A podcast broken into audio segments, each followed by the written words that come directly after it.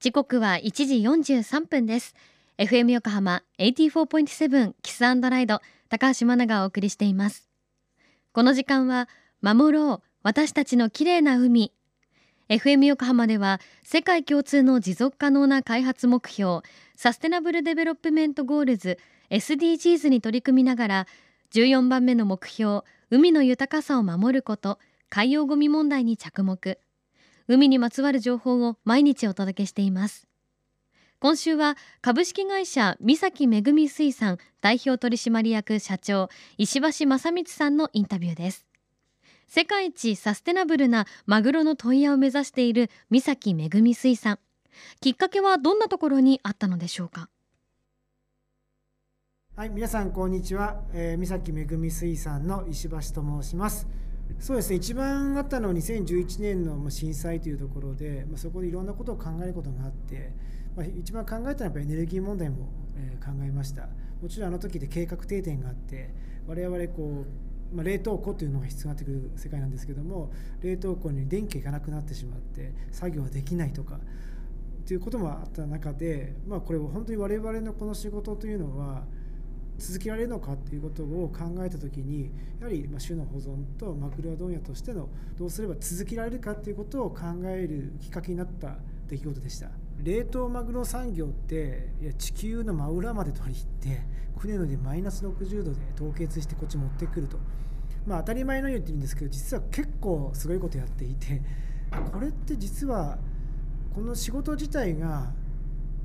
なんだろう持続可能じゃないんじゃないかっていうことを考えるようになってきてで我々まあ漁師ではないので、まあ、いわゆる問屋というポジションで考えるならば買ってから出るまではやはりこう地球に負担をかけないような選択をしていかなきゃいけないなと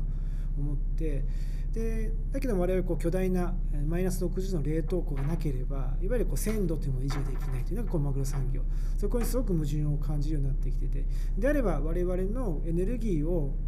を変えることから始めようというところで2012年に社屋の一部に太陽光発電を始めました。とはいえまだまだその時は全体化するとごくわずかな量だったんですけどもそれからまあこう10年経ってきてまあ、いわゆるこうコロナが始まってきた時に、まあ、我々としても変わらなきゃいけないタイミングだなということを考えまして例えばこのいわゆる再エネの比率をもっとも高めていこうというところでいいマグロを選ぶと同じようにいいエネルギーも選ぼうと。というのもこのこの10年間でも例えば気候変動っていうのは皆さん感じている通りすごく多く起こっていて当たり前かのように毎年夏に洪水が起きてで台風がものすごく大きくなって数年前のこの台風もこれ三浦半島の真上を通ってものすごくま被害があったと。それを考えてきた時に結局電気使うので今のエネルギーのもとは火力発電。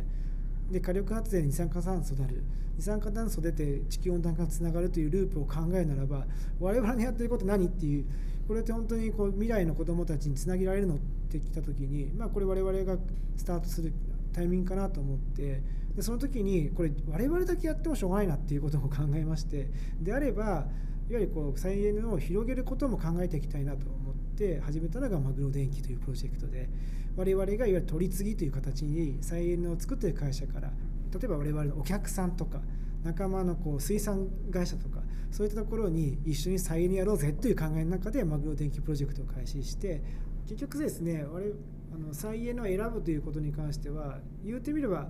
コストさえ合えば誰でも一応できちゃう決断となんだろう再エネを作ってる会社があるので。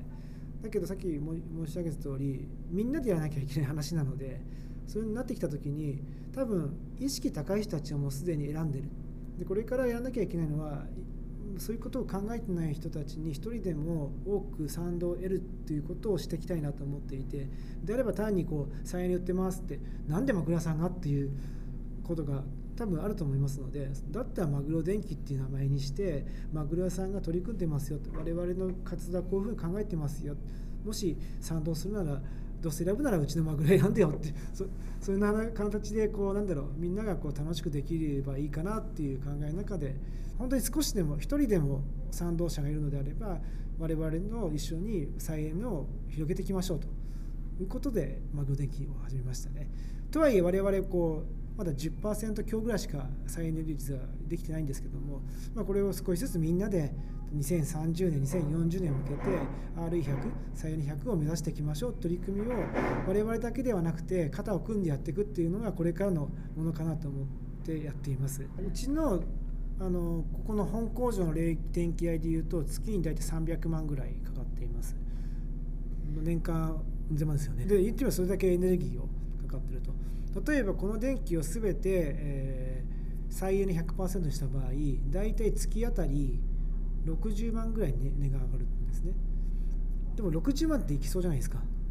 でもこれいきなり「はいやりました」って言っても実際会社の一人一人がそれを意識してできるかって言ってまだまだなので私はこう少しずつこう社内の人たちも認知させながら周りと一緒にっていうところで考えていて、まあ、一応2025年までにはとは R100 を目指すとは言ってるんですけども、まあ、そこはあのお金の問題じゃなくてやり方も含めてゆっくりとで我々僕自身も会社自身もこう勉強しながら何が一番ベストなのかっていうところを考えながらやっていきたいなとは思ってますね。株式会社三崎めぐみ水産代表取締役社長石橋正光さんありがとうございました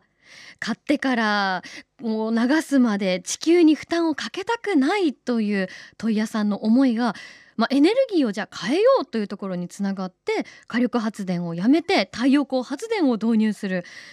すごいことですよね。もちろんこのん発電を変えるっていうのはまたお金がかかることでもあるのでね、すぐにできることではなかったかもしれませんが、まあ、この活動を広げていきたいと石橋社長はおっしゃっています。石橋社長の思いサステナブルな冷凍マグロ産業を目指したマグロ電気について詳しくは FM 横浜特設サイト海を守ろうから詳しく聞くことができます。そちらもぜひチェックしてみてください。FM 横浜では海岸に流れ着いたゴミなどを回収し海をきれいにしていくために神奈川守ろう私たちのきれいな海実行委員会として県内の湘南ビーチ FM レディオ湘南 FM 湘南ナパサ FM 小田原のコミュニティ FM 各局。その他県内のさまざまなメディア団体のご協力を得ながら活動しています。また日本財団の海と日本プロジェクトの推進パートナーでもあります。FM 横浜守ろう私たちの綺麗な海チェンジフォーザブルー。明日もお楽しみに。